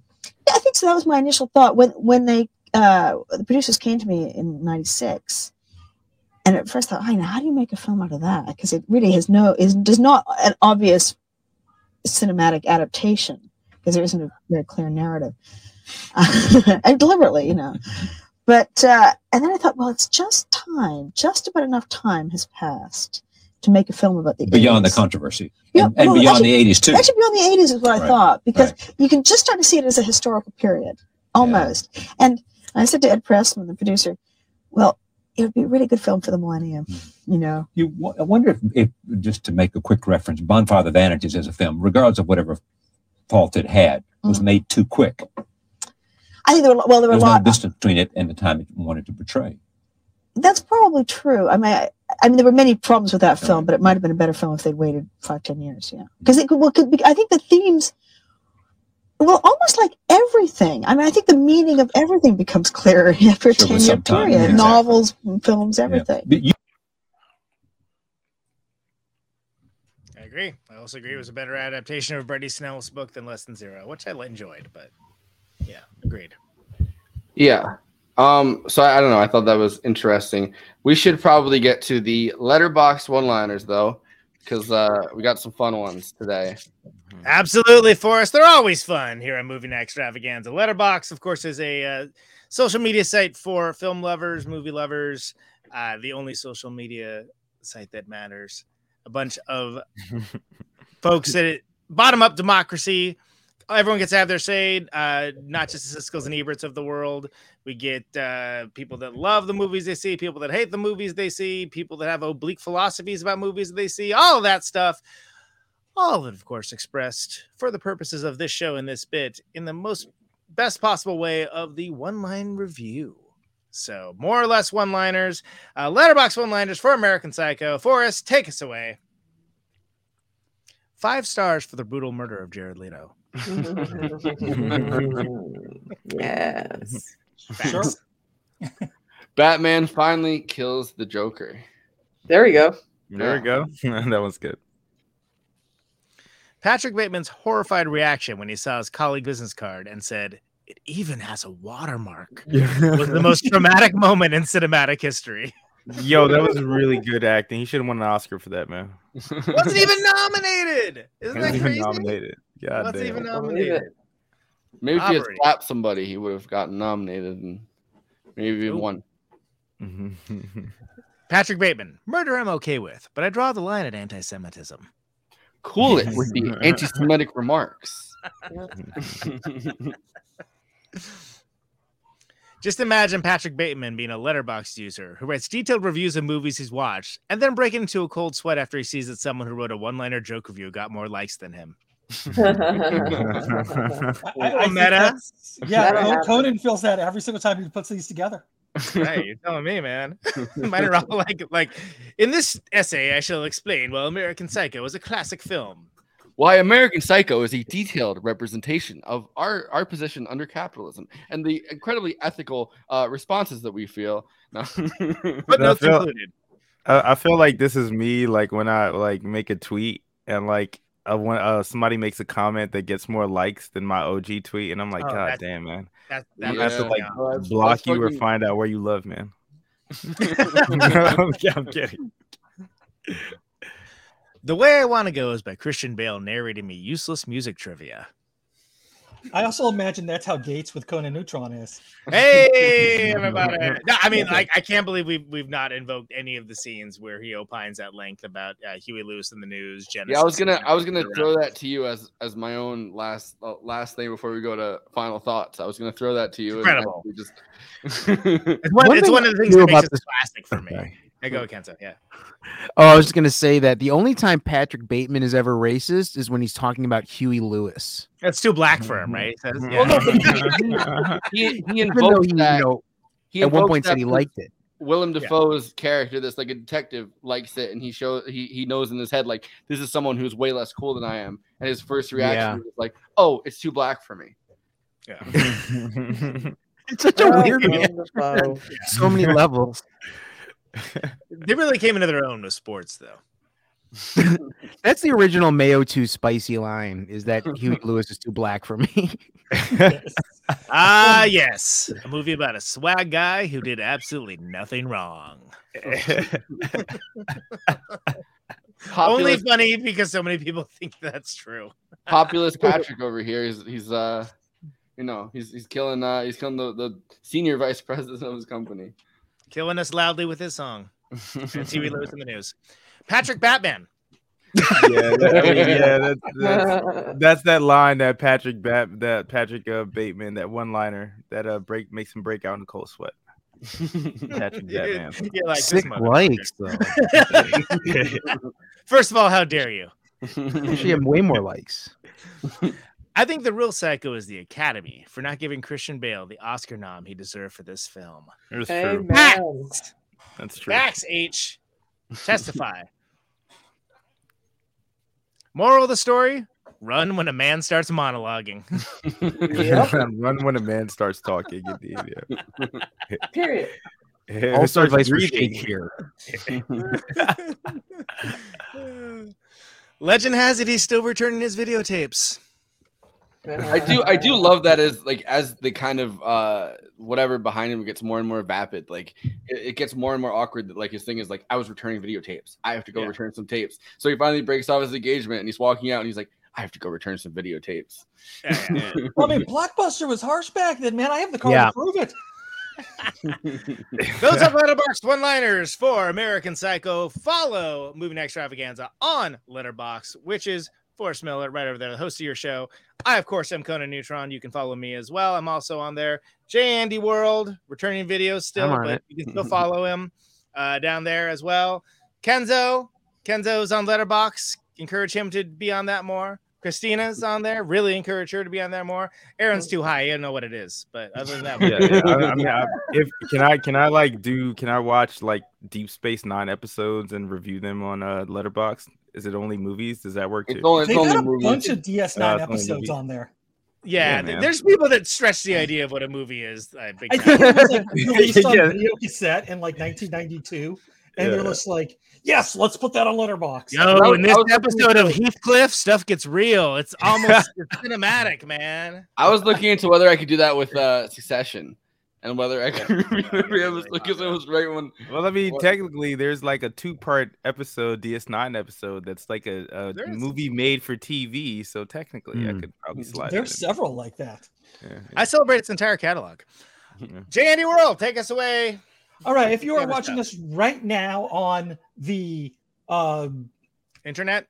internet, yes, there, there are several platforms we are right now streaming on, none of which I can remember. Two, Uh, but okay. Yeah. yes uh two two two um uh but yeah if you are on um uh the, the one that starts with t that's not twitter Twitch. Twitch. Go get it a blockbuster. Apparently, Andy's broken right now. that's why I was vamping for so long i was trying to remember twitch um if you're watching us It's right literally now, below you in the twitter instagram? Letterboxd? Um anyways uh if you're watching us right now on twitch please subscribe. That helps us out greatly. If you happen to have an amazon uh, prime account and you're watching right now subscribe. That's free for you and that helps us out. So so we thank you for that. If you're watching us over on youtube do the youtube things. Like hit the subscribe button. Smash that subscribe button. Smash it. Smash the bell. Smash the bell Ring the um, bell. ring the bell Smash it, comment. ring it, take And- off its head, whatever. Doesn't the matter. The very important thing: play these Tickle videos it a little. right to the end because that, that actually does Just help the the algorithm there.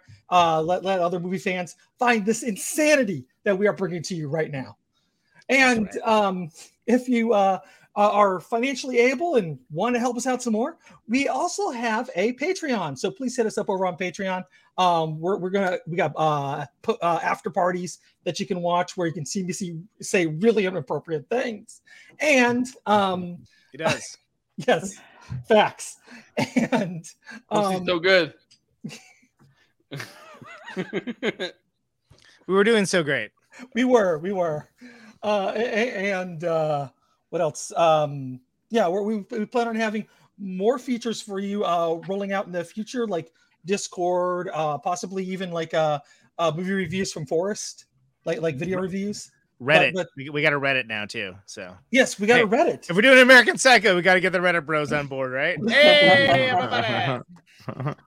But uh, But yeah it's- please it's- please it's- like and follow us on all those different uh things and and help us wherever you can it's and not- also, if I, if I may, uh, fourth chair Kristina over here, uh, make sure to subscribe to our friend Kristina, who is awesome, uh, also on, on Twitch and the other things, and Kenzo, I guess, also. I've been gaming now Aaron. on Twitch. You can watch me game poorly. Gaming It's fun. nine. It's nine twenty-five. So I'm gonna give uh Aaron his final thoughts because he has, you know, people coming over. He some has a lot of videotapes to return.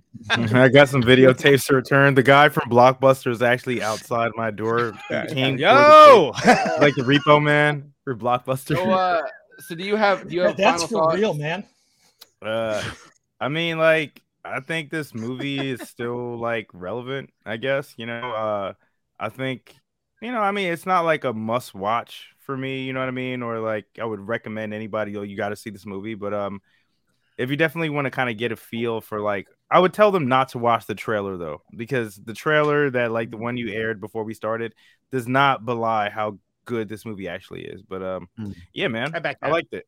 And as someone who didn't read the book, um, I, I mean, yeah, I felt like or skimmed through the book. I didn't read. it. I feel like it probably did a good job to capture uh, Ellis's vision, you know, that he had in mind. So, uh, watch this shit if you haven't already. It's You, not for you the skimmed the book and and you just thought it was about a cool guy doing cool guy stuff. Yeah, I yeah, Yeah, right on. Only the first 150 pages. You know what I mean? Like Yeah, exactly. just, Exactly. having a good time, being a baller, whatever. Doing Just some doing hood stuff skincare with his friends. routines. Yeah, man. Yeah, this dude does Uh, a good morning routine. Yeah. good on him. But uh, Aaron, do you have anything you want to plug?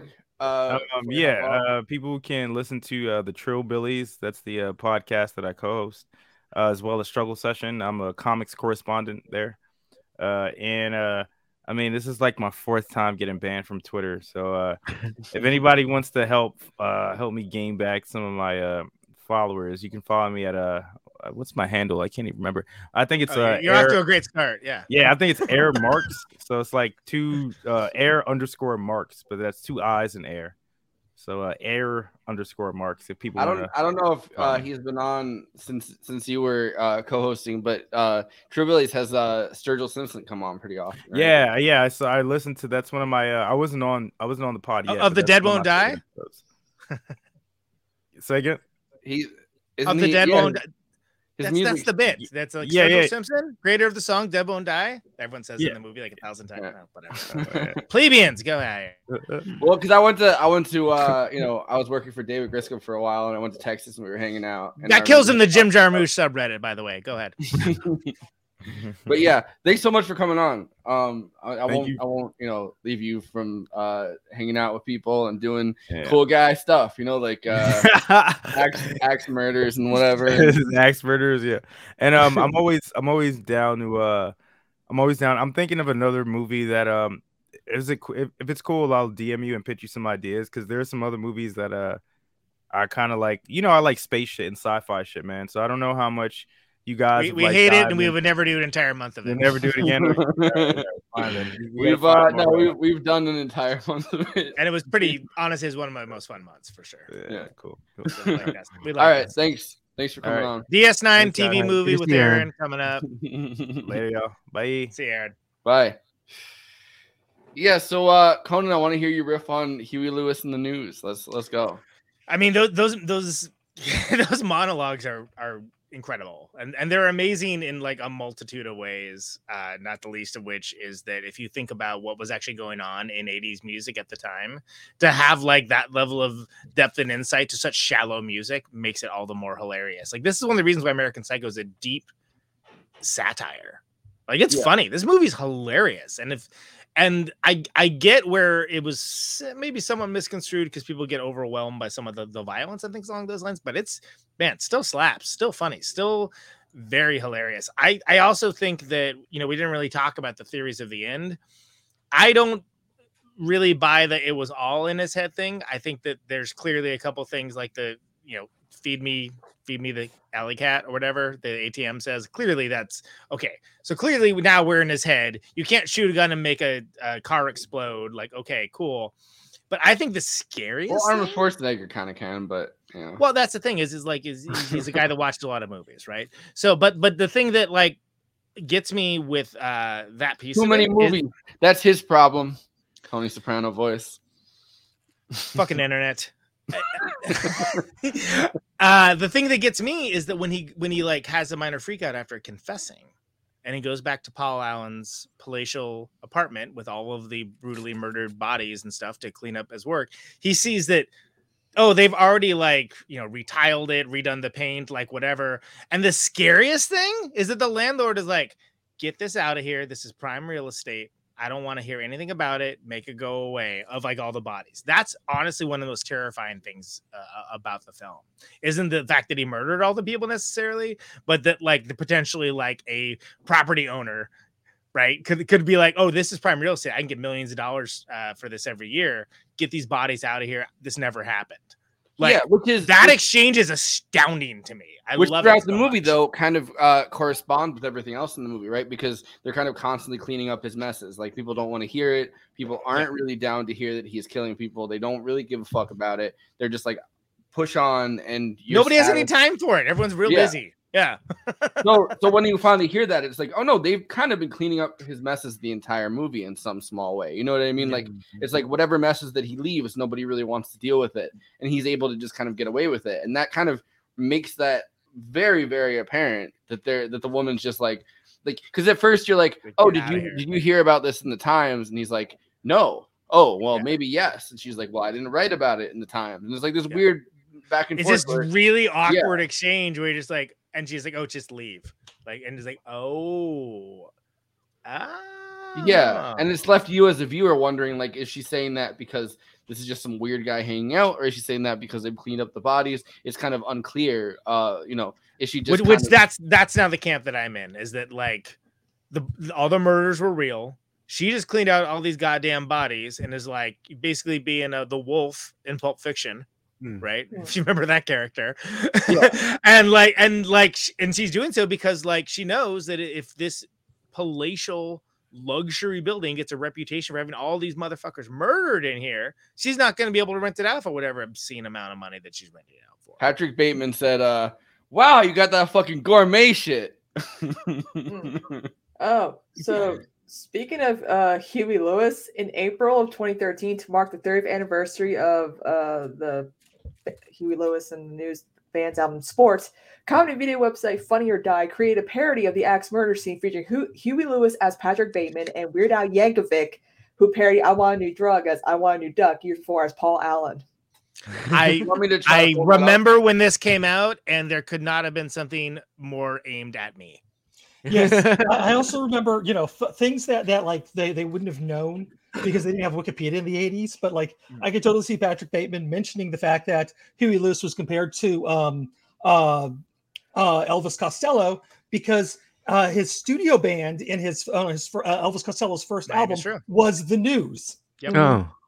He also was Um, buddies with Thin Lizzy and appears on, the Live and Dangerous album because his band, who were not well regarded, opened up for Thin Lizzy uh, on a couple of very crucial tours uh, for them early. on. Clover was the name of the band. Everybody, yes.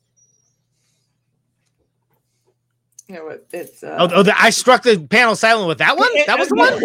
I was actually uh, trying to remember um, what what because Huey Lewis couldn't sing for a, the longest time. His uh, voice, uh, he had like some kind of No, uh, Billy Joel sang the longest time. no, no, he couldn't, couldn't, couldn't, Couldn't. No, no, I, I, Um, I, I, I got you. I'm the Captain. deaf one here. Uh, but anyways. Hey, can Andy, where do we stream from? I don't know on the internet. Oh, the internet. go, go on the internet and go get it. Stop bothering me. if I, by the way, if I did those plugs, that's probably what it would sound like. Local just- man I'm has no time for this shit. I'm just happy there's a bit that I don't like or whatever, like a plug that I don't have to do. I, I kind of uh 'cause I- yeah, well, I was trying to vamp because I, I, I it just completely escaped my mind, and I'm like, damn it, ah, I, I know this. I don't think we're ever gonna be big on Twitch. but yeah, this is this is No, it. that attitude, that attitude we want. Oh. I uh, I was pulling this up. Get a job, Forrest. Why don't you get a job, huh? What? I can't believe we didn't talk about Reagan emptying the uh, uh, sanitariums, by the way. But anyway, on this panel of all panels, but my disappointment is palpable. Go ahead.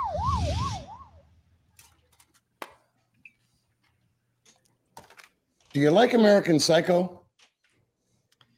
It's okay. Although originally polarizing to audiences and critics alike, it developed a much deserved cult following when released on digital video disc or DVD. There it found a second life and really came into its own commercially and artistically. The movie works both as a grim examination of male vanity while also maintaining real genre thrills, justifying these tonal shifts by placing the audience inside the head of the duplicitous lead character. Christian Bale's dynamite performance gives it a big boost. Nice. The role almost went to Leo, but nobody could have brought that certain pathos and charisma to it quite like Bale. A role he later recalled a shade of in Christopher Nolan's Batman pictures. Hey. Yes, Al? Why are there newspapers all over the place? Is that like a Huey Lewis and the news joke or something? No, Al. Is that a raincoat? Yes, it is. In 2005, Lionsgate released this, The Uncut. I think it's an undisputed masterpiece. A movie so entertaining, most people probably don't listen to the message. Most people probably don't listen to the lyrics. But they should, because it's not just a great character study, but a sardonic metaphor for 1980s greed and materialism. Hey, Al! Ah! Try parodying one of my songs now, you stupid bastard. I want a new duck. One that won't try to bite. One that won't chew a whole mouth. Yeah. Perfection. And- And Huey Lewis is, is great in other things too. Like uh, he did an episode of Blacklist where he just shows up randomly, and uh, uh, it- it's hilarious. Which makes it funnier that he's like, "Oh, it's too black for me." Yeah. According to Weird Al himself, the only per only artist who ever got pissed off at him was Coolio for Amish. Which uh, is, we played a thousand fucking times. The the uh, James Austin Johnson clip where he's like, "Weird Al, he didn't ask for the rights." And the one artist who consistently turned him down was Prince.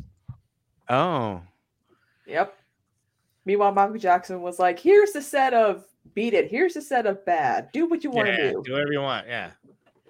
that was the first like kind of version of Twitch reaction. Like you know, other people would make content, and then he mm-hmm. would go and put his reaction to it and put it out there and accept it because it definitely helped the artists out. Yeah. Yeah, I mean, there's so many artists in the '80s I would have missed if it wasn't for Weird Al. Also, uh, he Weird Al wrote the best Devo song that is not a Devo song ever with "Dare to Be Stupid," which is not a second Ah. parody.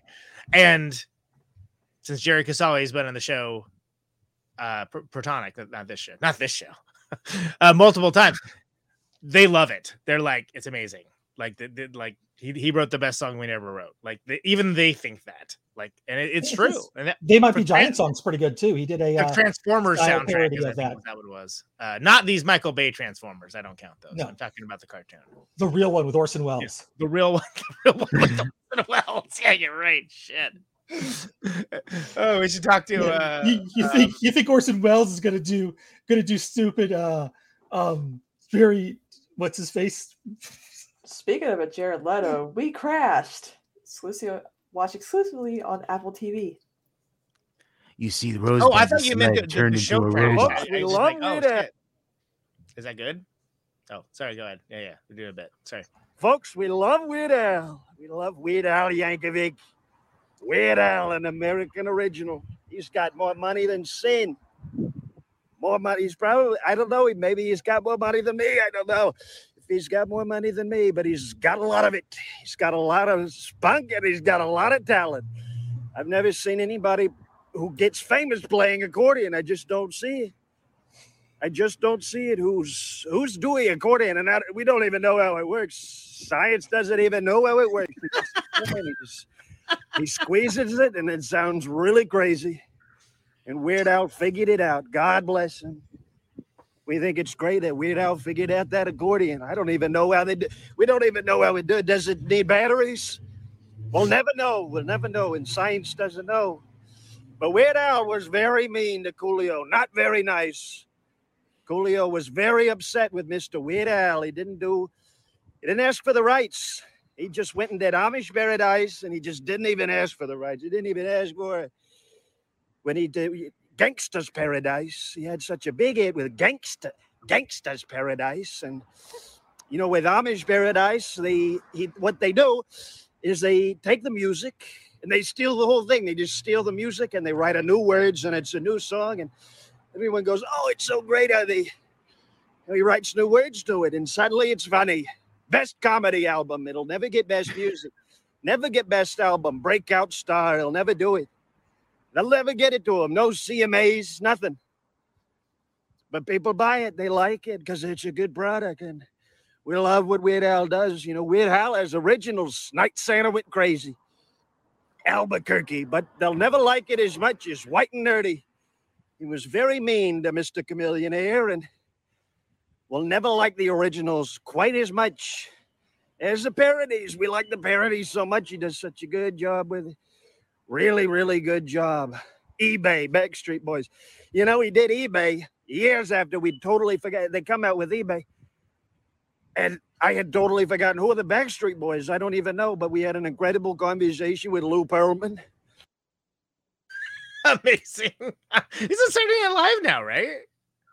Yeah. That, that's yeah, yeah. Who? Lou And Pearlman? so is Sarah Sherman. Yeah, Lou, Pearl- Lou Sarah Pearlman's on Sherman. Saturday Night Live. Yeah, definitely. So Weird Al. He's been dead for Netflix is on years. He's Saturday been dead for years.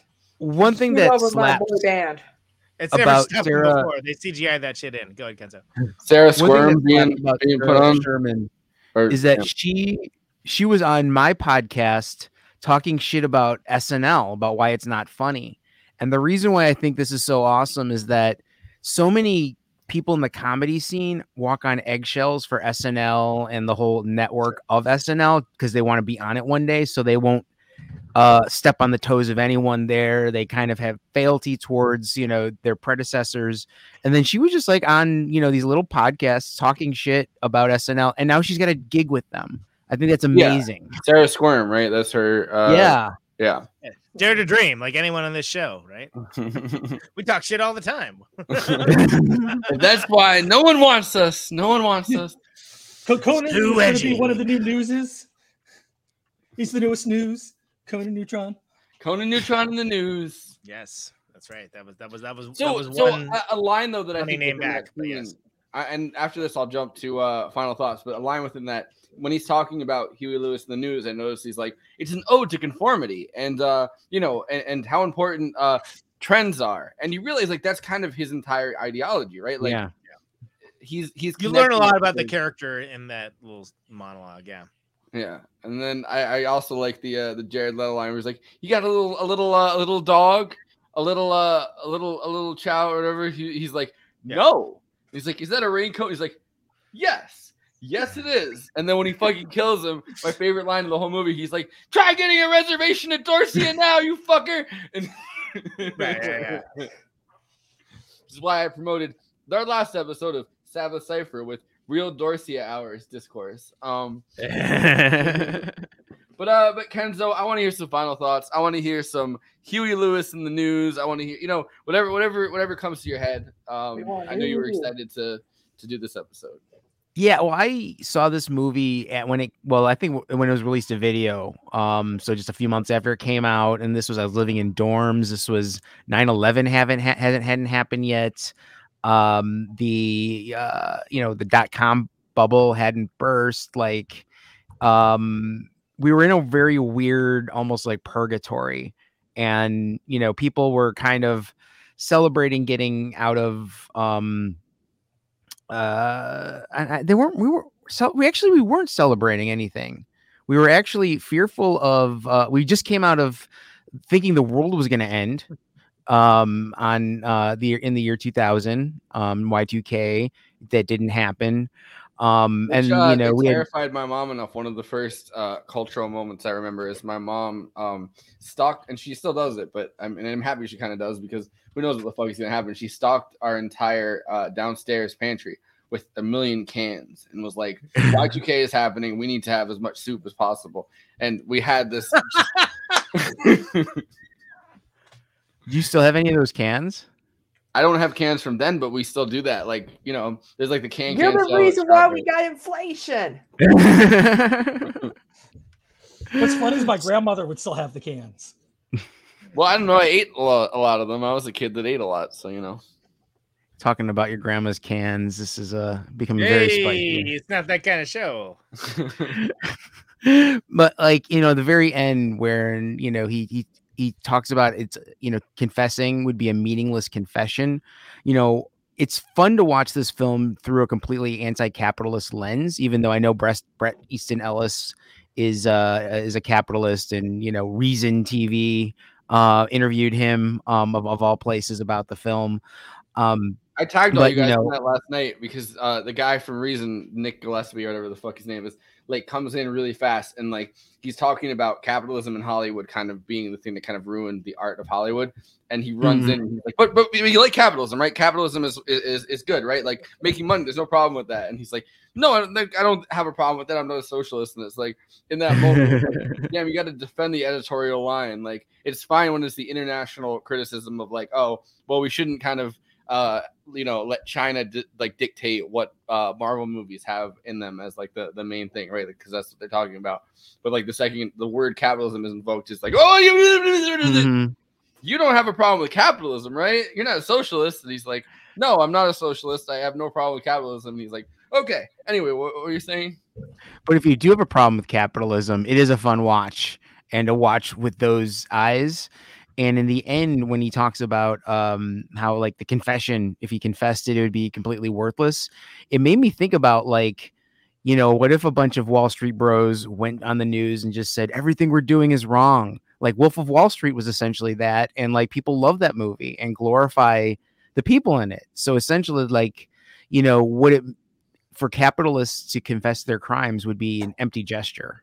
Well, you see that with uh last year they had the whole thing with GameStop and people kind of inflating that uh, Mhm. the stock price and the actual guy from Wolf of Wall Street um actually came out on the, on TV and was like kind of doing some kind of he was on Tucker Carlson I think because I, I covered this um we did uh, Wolf of Wall Street as a movie around the same time as this too so like he was talking about how um well he kind of sees a populist thing behind it where you know it's not the uh the big the big hedge fund owners it's like the you know the MBA guys that are doing this and like which still is kind of in the same class strata.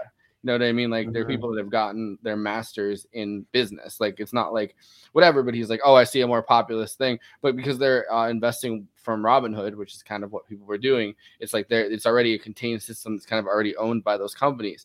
So like it, it kind of um you know they, they went on tv and they're like well you know like uh robinhood kind of is owned by the same companies that invest in everything else like they're owned by one of the Mhm. biggest hedge funds but you know there's this populist thing behind it and everyone was still like yeah hell yeah like keep gamestop going so it was a kind of an interesting moment where they they are kind of spilling like the fact that this all happens from that side but they're like um kind of pretending to be some kind of maybe not anti-capitalist but anti-consumerist i guess which kind of is a, an interesting about the the uh, clip we watched earlier on where christian bale does mention capitalism as a thing within american psycho like oh well it was a critique of capitalism rather than a critique of consumerism because i remember um, andy and i talking about this like very early on in the show like or i think it actually was on bad takes where we were talking about the fact that um you you know, in the 80s and stuff, right? Like you were 100% uh, justified in uh, attacking consumerism and materialism as concepts, but not necessarily capitalism as a Mm. structural reason for that. Mm. But uh, yeah, uh, Kristina, cute but psycho over there. Kenzie, were you Uh, done? Was was that were you done Oh, with was that? it? Oh yeah, that was my take. Okay, all right. Yeah, 'cause I, I don't know. everyone was- Because because your time's up, we're giving it to Kristina now. Yeah. Yeah. I yield my time. Yeah. It's no longer the Sabbath. The cipher is uh the cipher's done. So, as a former psych major, I absolutely adore this film. A lot of people are like, why would you want to adore this film? And also, as a leftist, I love it. I know it's a critique of capitalism and even a little bit of consumerism, but it also kind of hides, you know, the fact that this dude is a complete other psychopath, but we love it. We love it for him. Uh, We love it. trying his best. We love it, folks. Can't It's get enough of product. Yeah. it. But, People uh, are I talking love- about it more and more. I mean, but I, I I love Christian Bale. I mean, sometimes like this this is this is Christian Bale for me. Like like everyone's like he's Batman. I'm like uh uh uh uh uh. Mm. It's Patrick He's Bateman. Bait. Yes, like that's when I think Christian Bale, I think of this role. Like it's so tied to who, even though he's always constantly transforming himself for his roles and putting his health at risk, kind of like Jared Leto. Uh, but uh, Christian Bale does everything right. And also, too, what I love about this is that essentially the Batman does kill the Joker. well, I mean, and you can look at you can look. I mean, I, I, it's kind of insane that we haven't done this movie because I talk about it constantly. But like Taxi Driver, right? Like Yeah. Taxi Driver, he's about to Travis Bickle's about to kill a politician, which I, we have to totally would have fit for the theme month too if we Yeah. if we had thought about it. But uh regular Paul Schrader fans over here. Schrader heads will know. Um, yeah, we did. no, we didn't Mishima before we did Taxi Driver, which is incredible, and it speaks a lot to what this show does. Thank you.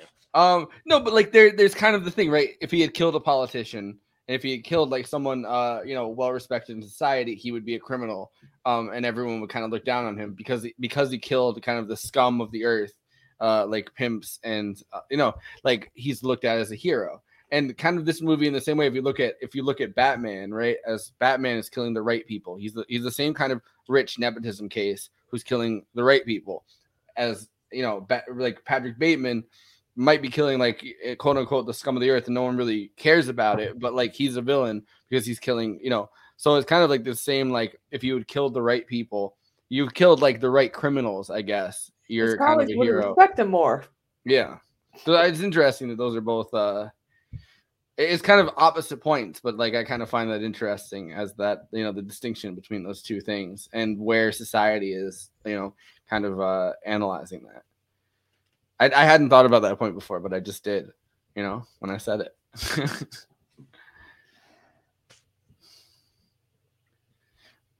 but uh yeah, Kristina, is Kristina, that, do you have anything that it? else, or is that uh?